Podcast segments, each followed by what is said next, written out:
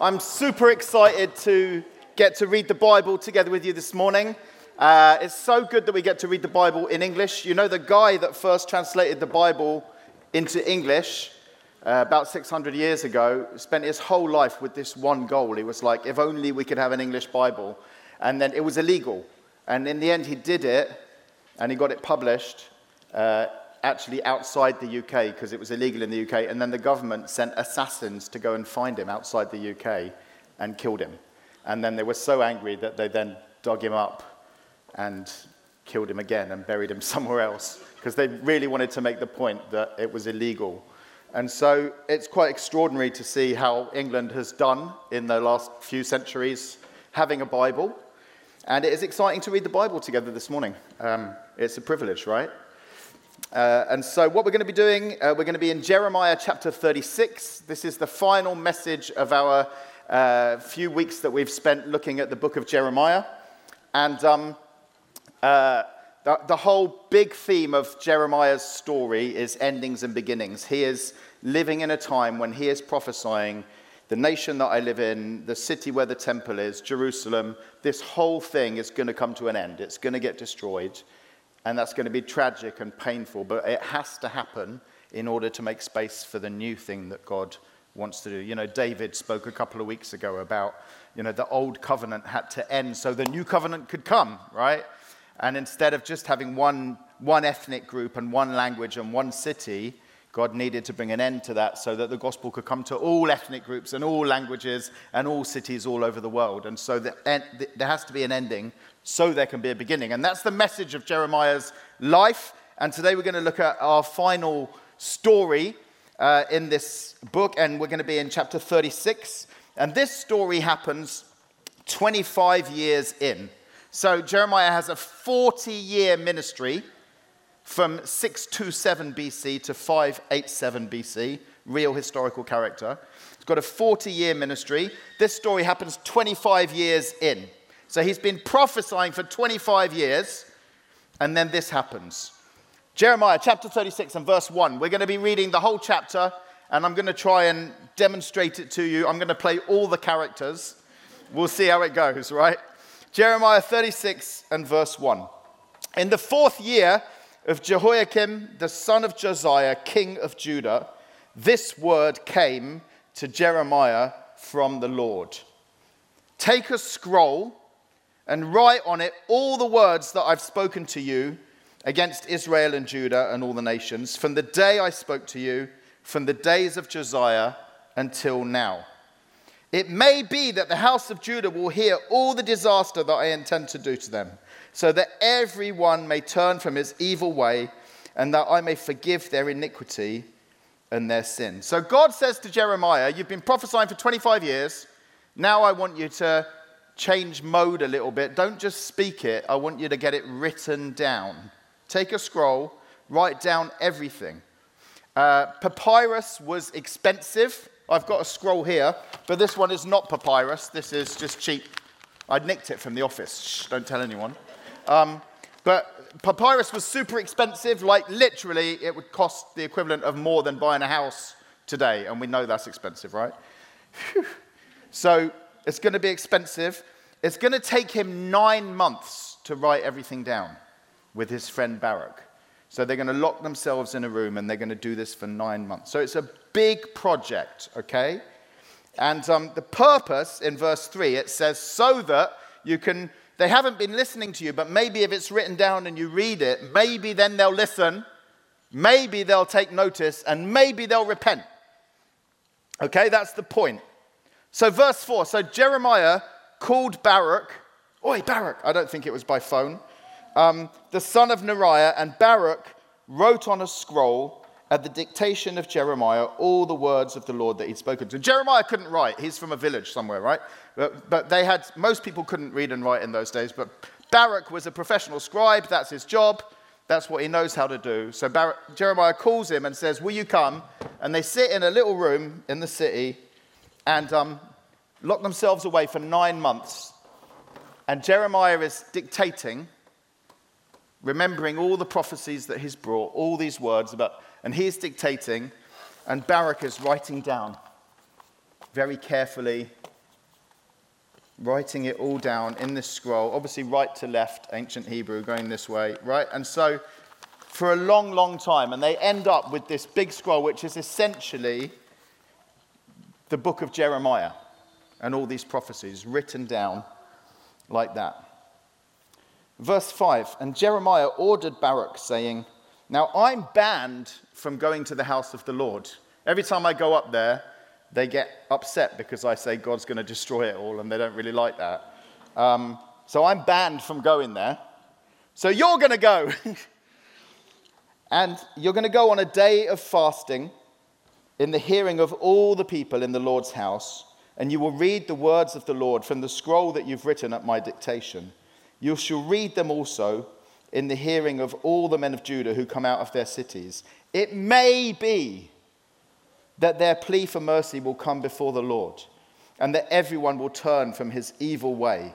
For great is the anger and wrath that the Lord has pronounced against his people. So Jeremiah says, um, I can't go to the temple, uh, so you're going to go, Baruch, and you're going to read this scroll there on a busy day, on a day of fasting when everybody, it's not just the normal people in the temple, everyone's going to be there. And they're going to come from surrounding countryside up to the city. So there's going to be lots and lots and lots of people there, Baruch, and you're going to read it to them. And um, they probably won't like it, but it may be that they will listen and they will repent. So, verse 8 Baruch, God love him, lovely guy, the son of Neriah, he did all that Jeremiah the prophet ordered him. about reading from the scroll the words of the Lord in the Lord's house. So, in the fifth year of Jehoiakim, the son of Josiah, king of Judah, in the ninth month, all the people in Jerusalem and all the people who came from the cities of Judah to Jerusalem proclaimed a fast before the Lord. So, this is it's December time, the ninth month, because their year starts in spring. It's December time.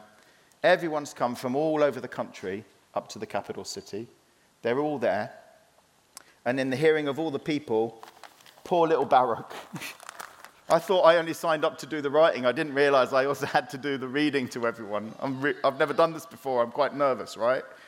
He read the words of Jeremiah from the scroll. And he read them, and he read them, and he read them. And he probably read for quite a long time because it's a big scroll.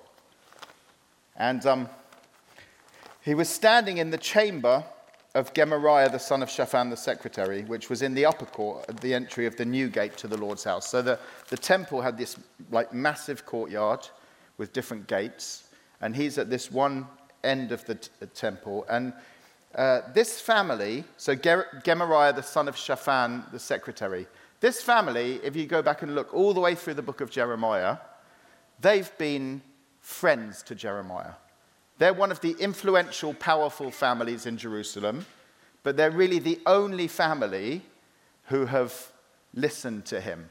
They've sponsored him, they've protected him, they've funded him. At times, they've helped him out. They've, they've been the friends in high places, um, but they're the only family really that's been on Jeremiah's side. And so they say, oh, you can read it in our corner of the courtyard. You know, so, so Baruch's there in that corner of the courtyard reading this scroll. I wonder how he felt. Big crowds, little guy, heavy words, and quite strong message. Verse 11. When Micaiah, the son of Gemariah, the son of Shaphan, so he's from this family, you've got Shaphan, his son, and then his son, Micaiah. So he's a young guy, but he's part of this family who've always been friends to Jeremiah, when Micaiah heard the words of the scroll of the Lord from the scroll, he went down to the king's house into the secretary's chamber, and all the officials were sitting there Elishama the secretary, Delaiah the, the son of Shemaiah, Elnathan the son of Achbor, Gemariah the son of Shaphan, Zedekiah the son of Hananiah, and all the officials. So Micaiah hears Baruch reading these words, and he's like, wow, that's the words of God. Those are amazing. And he forces his way through the crowds and he runs down into the, to where the palace is, the king's house, and the secretary's room there, and the, the, the council are meeting there. All the important men in the city are there. It, uh, the council are meeting, and his, including his dad. And he comes in, a young guy, can you imagine? And he interrupts, I'm really sorry, you know, dad, dad, I'm really sorry for interrupting your meeting. Like, you wouldn't do that in this culture. It's massive disrespect. Interrupts them. There's a guy reading some words. I think it's really important. I think we should listen. So he, he's, he's impacted. He does something about it. He goes and interrupts this meeting and he says, We need to hear these words. Okay? Verse 13. So Micaiah, he told them all the words that he'd heard. I don't know if it was literally all the, he's just memorized all of it and just recited it all. But he told them when Baruch read the scroll in the hearing of the people. Then the officials, they sent Jehudi, the son of Nethaniah, son of Shelemiah, son of Cushi, say to Baruch, Take in your hand the scroll that you read in the hearing of all the people and come. So Baruch, the son of Neriah, took the scroll in his hand and came to him. So they send someone up and say, Baruch, Baruch, I know you've just read the whole thing in the temple courtyard and you think you're done for the day and you're going to go home and have a cup of tea and put your feet up. We need you to come and read it again, please, but this time in the king's house in the chamber of the council meeting. So Baruch, bless him, okay. I'll just do the whole story, he's just doing whatever he's told. Okay. so he comes into the council meeting, he brings his scroll with him, and they say, Read to us. They said to him, Sit down and read it. So at least they asked him to sit down and read it, right? It's kind. So Baruch read it to them.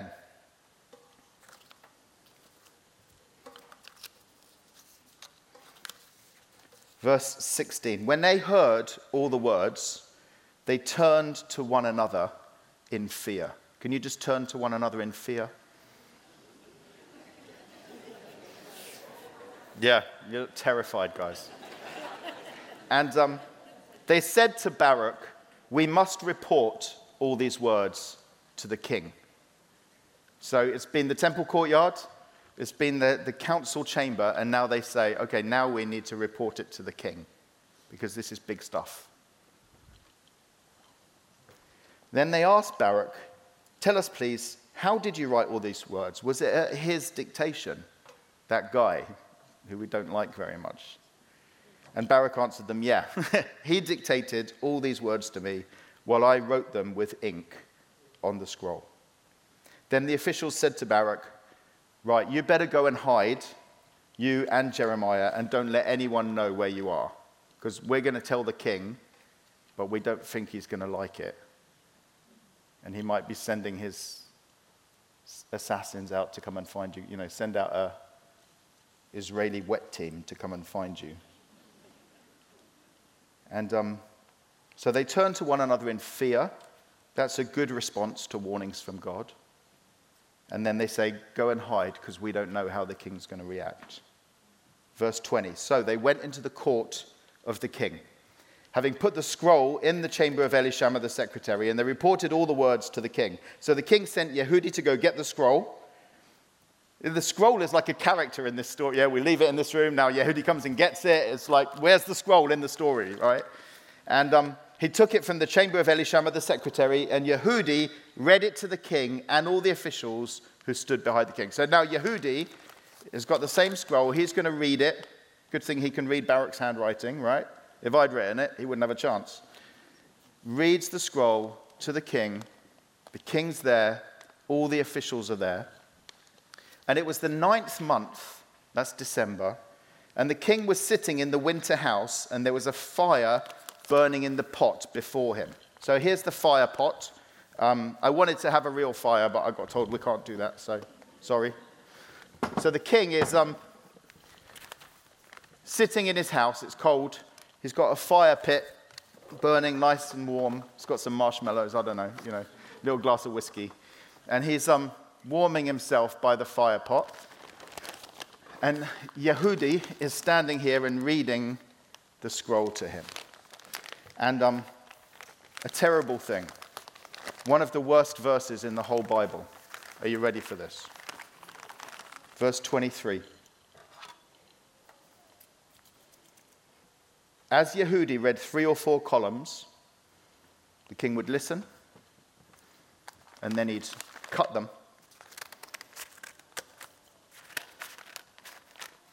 with a knife. I tried cutting with a knife, I can't do it, but we've invented scissors since then, so. he would cut them off with a knife and throw them into the fire pot. And then Yehudi would read a few more columns. And the king would cut them off with a knife and throw them into the fire pot. And Yehudi's going, I'm trying to keep my fingers out the way, O king. Read a few more columns. And the king would cut a bit more off. Until eventually, the whole scroll that had taken Jeremiah nine months to write, that had cost all his money to make, it's gone up in smoke.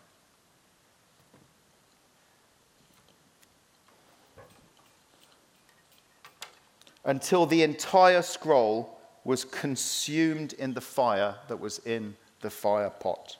Yet neither the king nor any of his servants who heard all these words was afraid, nor did they tear their garments.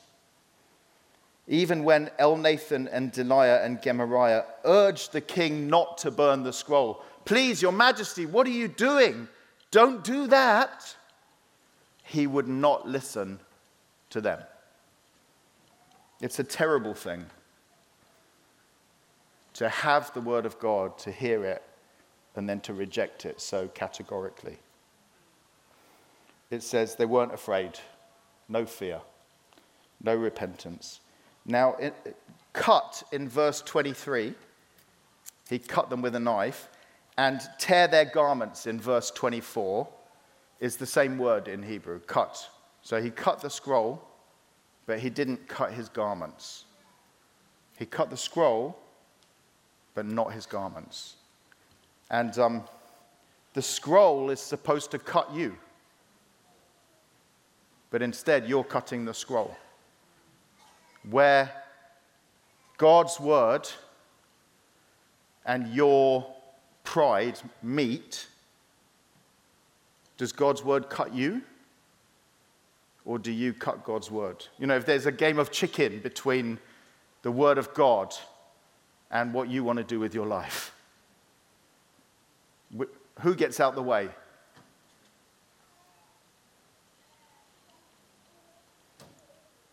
And um, this whole thing of a few, a few rows at a time, that's how people get rid of the Bible from their lives. That's how people stop believing it.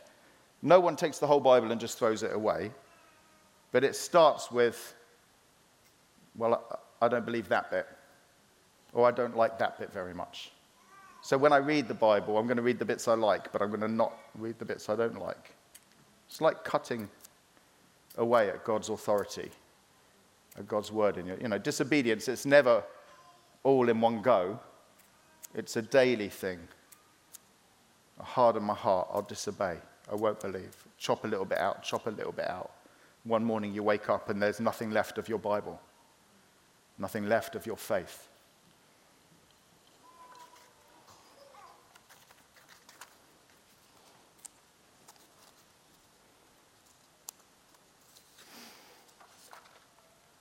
wow, I'm actually trembling. It's like a, you know, it's, it's quite a scary story, right? Um, this word in verse 24, they didn't cut their garments, they didn't tear their garments. That's actually a direct reference to Jehoiakim's father, this king's father, Josiah. He found a scroll in the temple. He read it, and after he read it, he cut his garments in repentance.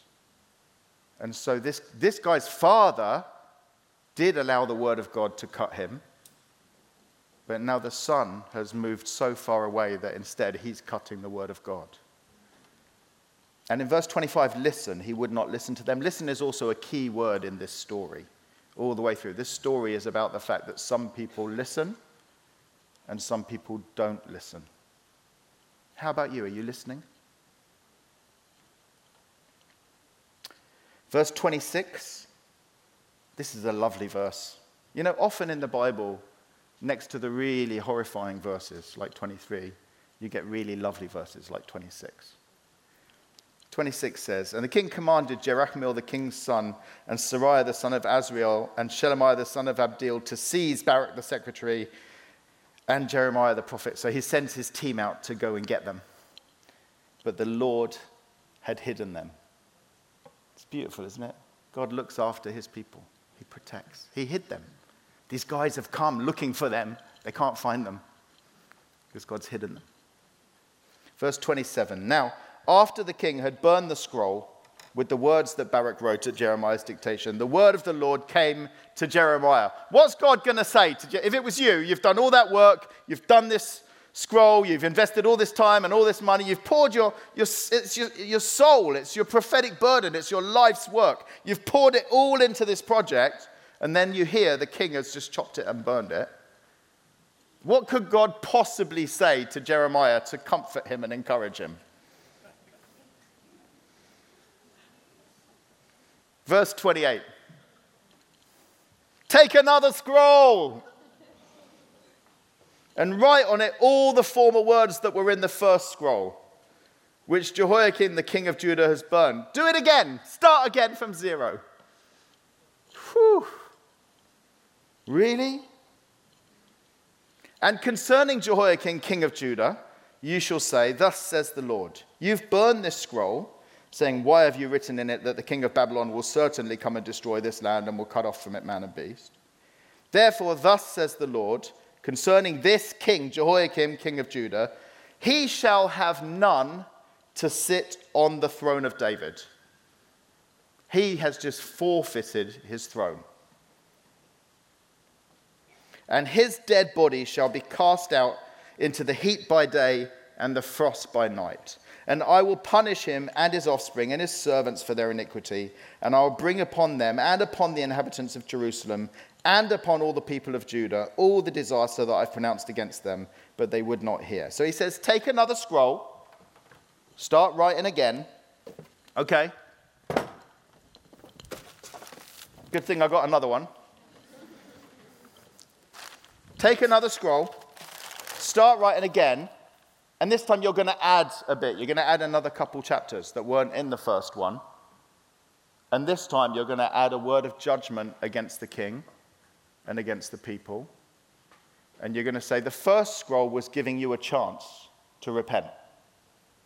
The point of the first scroll was maybe you will repent.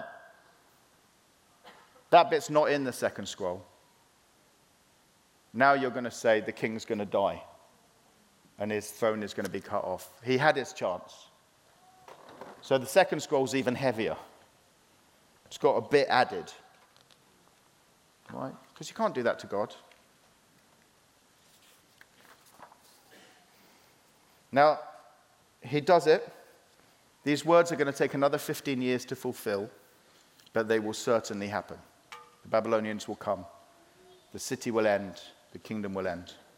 And this king, Jehoiakim, is the last king from the direct line of David to sit on the throne in Jerusalem. 500 year dynasty. And it ends here because you chop up the scroll and you burn it in the fire, and you can't do that. So Jeremiah, verse 32, took another scroll, gave it to Baruch the scribe, the son of Neriah, who wrote on it at the dictation of Jeremiah all the words of the scroll. Baruch's like, Are you sure you want to do this again? Jeremiah's like, Yeah, we're doing it again. Okay. Did it take another nine months? Was it a bit quicker the second time? Was it slower the second time? They wrote all the words of the scroll that Jehoiakim, king of Judah, had burned in the fire, and many similar words were added to them. That's the story, right? A story from the Word of God. You enjoy it? How does it make you feel? Just shout out a couple of feelings.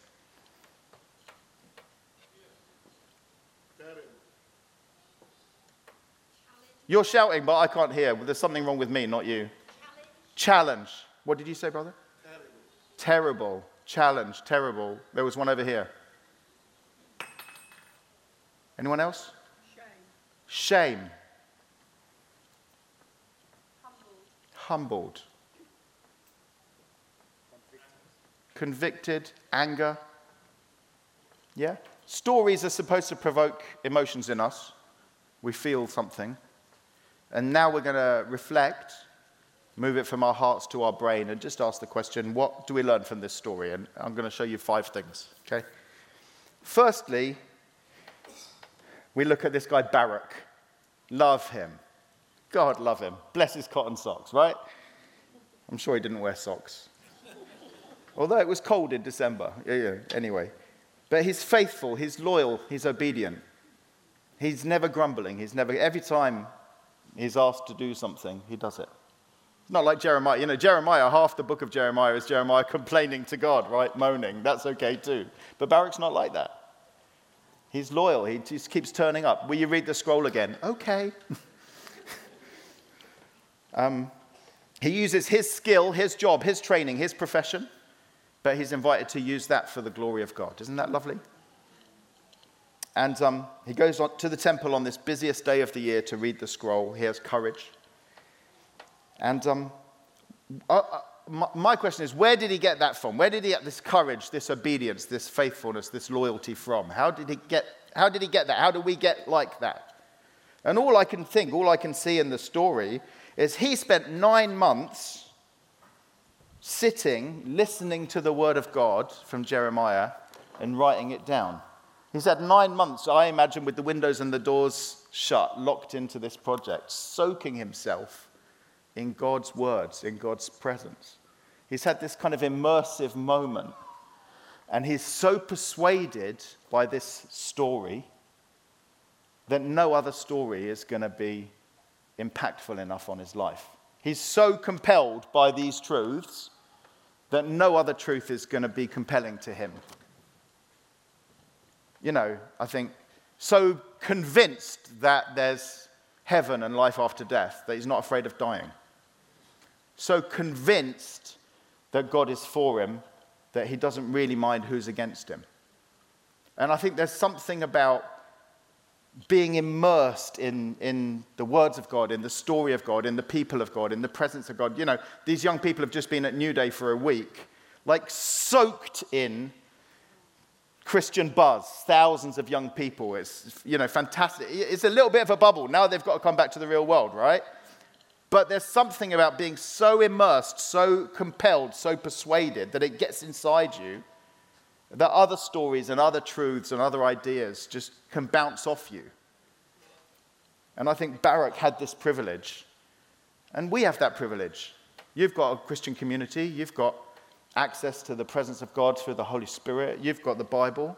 You know, we could soak ourselves and come out like Baruch, not afraid, not ashamed, just ready to obey. Okay. You want me to go into the lion's den? Okay. Amazing.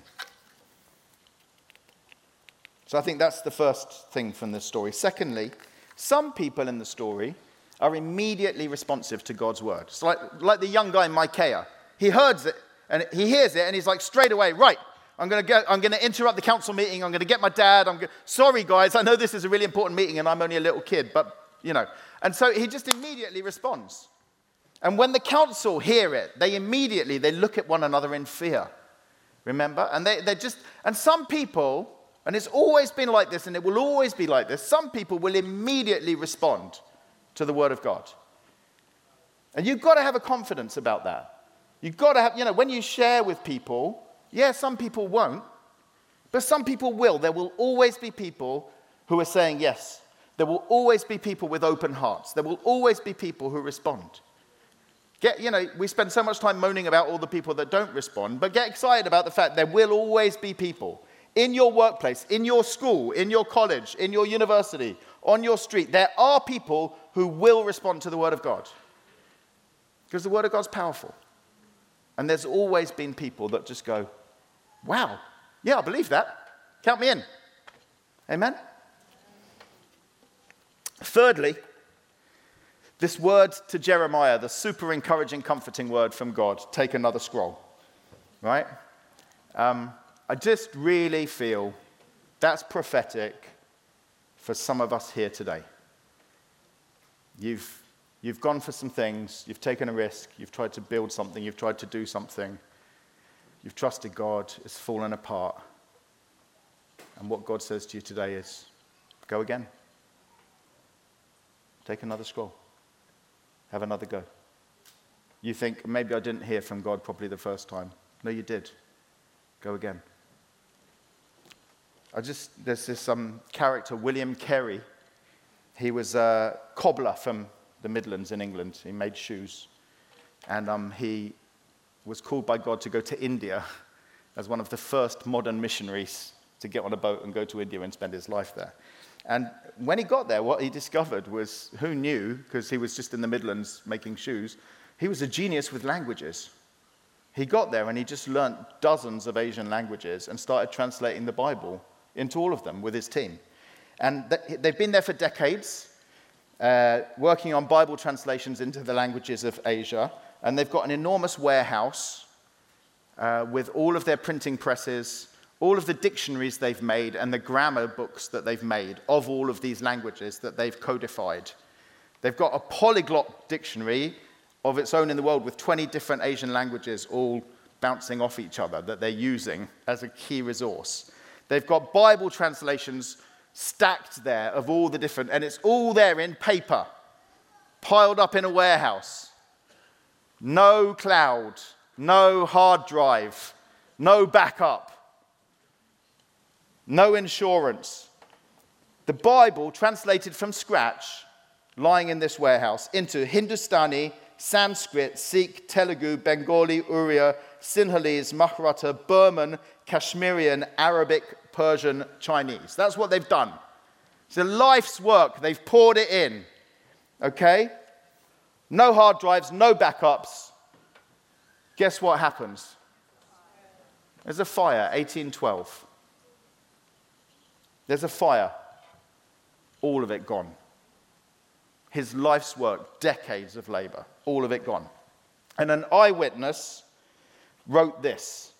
Went the next day there's this smoking pile where this work used to be, and Carey's just standing in the middle of it crying.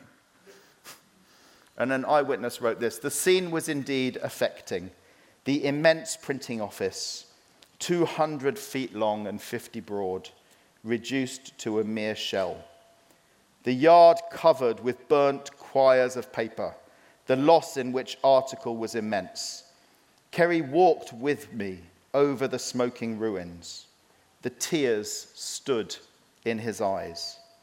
In one short evening, said he, the labors of years are consumed.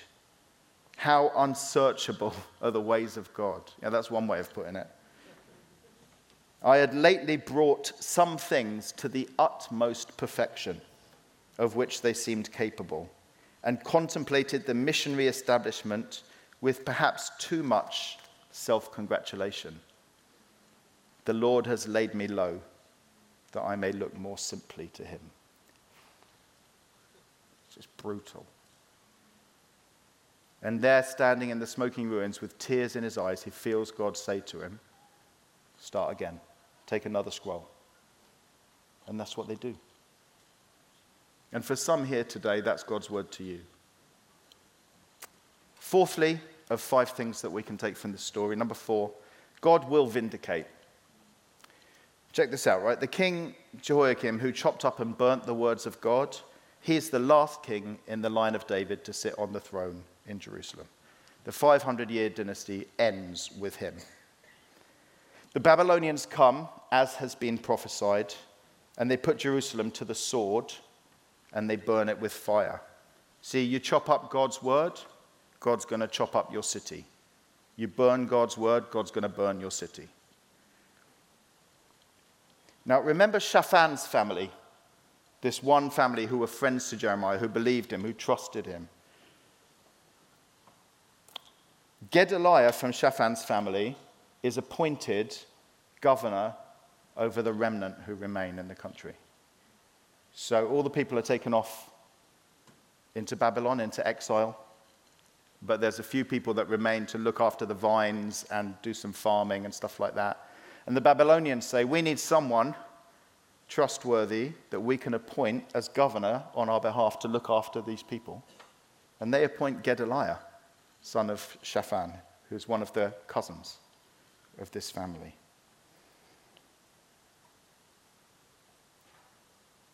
So you've got someone who rejected the word of God is rejected from leadership in the nation. You've got someone who promoted the word of God is promoted to leadership in the nation. It's kind of a Hollywood ending, right? The king who cut the word of God is cut off. The guys who sponsored the word of God are sponsored by God to be governors in the nation. It's, it's a Hollywood ending where the bad guys get taken out and the good guys win. It's lovely. It doesn't always happen in the Bible. It's nice when it does, right? There's a vindication for those that trust God. And then finally, the fifth thing that we see in this story. In this story, we see a glimpse of Jesus Christ. Of course, we do. The whole Bible's about Jesus. Jesus said, All of these things point to me. And Jesus is in this story. You see, after this ending, when the last king loses his throne and the nation is closed down, there's a 500 year wait until a new son from the line of David is born. One who will live his life trusting the word of God, and his name is Jesus. But not only does Jesus come as a king who will obey the word of God, Jesus comes as one who is the word of God. His word made flesh and dwelling among us. Remember, to write the scroll in this kind of closed off room took nine months. And Jesus had a nine month preparation in the womb of his mother, Mary, being prepared as the Word of God to be presented, someone precious, more precious than anything. God's labor of love, God's handiwork, born and presented to the world. And what did the world do with him? Well, some believed, some followed him straight away. There will always be those that will believe. But those in power in the same city, 500 years later, took Jesus, this word of God, this scroll made flesh offered to the world, took him and cut him and hung him on the cross and threw him in the trash and rejected him. And what does God do? God says, well, just as there was a second scroll with a little bit added that didn't give people a chance anymore, so there will be a second coming of Christ in the future. And we're still waiting. We're between the first scroll and the second scroll. We're between the death of Christ and the time when he will come again. And he'll come a second time, and all eyes will see him. But there'll be a bit added, which is that there is no more chance for repentance. This is the window between the first scroll and the second. This is the chance to repent, to respond to him.